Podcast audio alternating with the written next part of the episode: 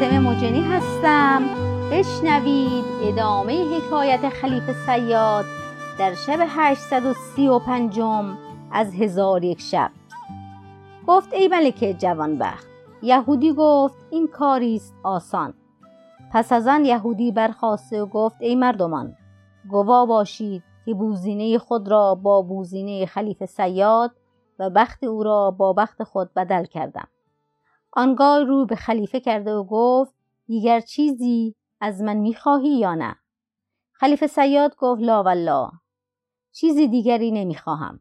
گفت اکنون راه سلامت پیشگیر در حال خلیفه قفه و دام برداشته به سوی دریا شد و دام در دریا انداخت.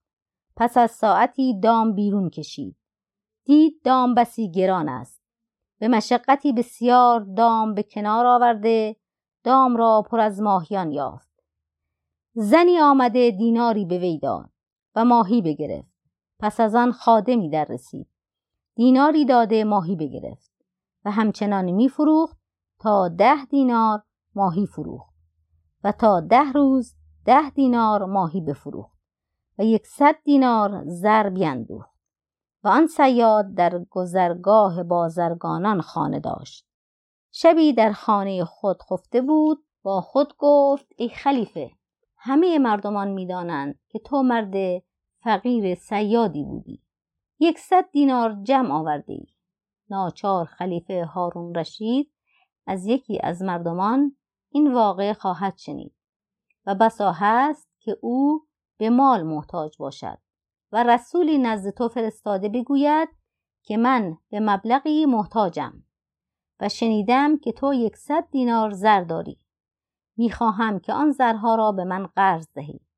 آنگاه من می‌گویم ایها الامیر من مردیم فقیر.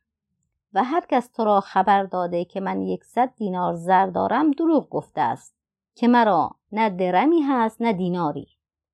آنگاه خلیفه مرا به والی سپرده به او گوید جامع از او برکن و او را بیازار. تا اعتراف کند. یکصد دیناری که دارد بدهد. پس رأی سواب این است که من همین ساعت برخواسته خیشتن بیازارم تا عقوبت را معتاد شوم. در حال برخواسته جامعه خود برکن و تازیانه به دست گرفته در نست او ای بود. یک تازیانه به مخده و یکی به خیشتن می‌زد و می‌گفت آه آه به خدا سوگند که این سخن دروغ است که من مرد سیاد فقیری هستم و مرا از مال دنیا بهره نیست چون همسایگان از او شنیدن که آن سخنان می‌گفت با یکدیگر گفتند آیا این مسکین را چه روی داده و این صدای تازیانه چیست؟ گویا که دزدان به خانه او آمده او را همی زنند. در آن هنگام همسایگان برخواسته از منزلهای خود بیرون آمده و به سوی خانه خلیفه آمدند. در را بسته یافتند با یکدیگر گفتند بسا هست که دزدان از دیوار خانه فراز رفته باشند. بهترین است که ما نیز از بامهای خانه به آنجا رویم. آنگاه از بامهای خانه ها به خانه خلیفه سیاد فرود آمدند. او را دیدن برهنه است و خیشتن را به تازیانه عقوبت می کند همسایگان گفتند ای خلیفه این چه حادثه است؟ خلیفه گفت ای جماعت بدانید که من دیناری چند فراهم آوردم و بیم من از آن است که خلیفه هارون رشید از کار من آگاه شود و مرا در پیش خود حاضر آورد و زرها از من بخواهد و من زرها انکار کنم آنگاه مرا عقوبت کند.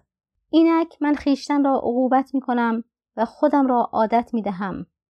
بازرگانان به او بخندیدند. و به او گفتند این کارها ترک کن خدای تعالی تو را برکت دهد و نه زرهای تو را که امشب خواب بر ما حرام کردی و ما را در تشویش انداختی. آنگاه خلیفه آزردن خیش ترک کرد. تا بامداد بخفت. چون از خواب بیدار شد خواست که از پی شغل خود شود. در کار آن یکصد دینار که جمع آورده بود به فکرت فرو رفت. و با خود گفت اگر من این یکصد دینار به خانه بگذارم دزدانش خواهند برد. و اگر در همیان گذشته به میان بندم بسا هست که کسی او را ببیند و بر من کمین کند. در جایی تنها بر من هجوم آورده مرا بکشد و زرها بگیرد. ولکن من حیلتی کنم که آن حیلت از برای من سود بخشد. در حال برخواسته کرباسی پدید آورد و توقی دوخته. زرها در آن توق نهاد و توق در گردن افکنده. دام بگرفت و قفه و عصا برداشته به کنار دجله بشتافت. چون قصه به دینجا رسید بامداد شد و شهرزاد لب از داستان فرو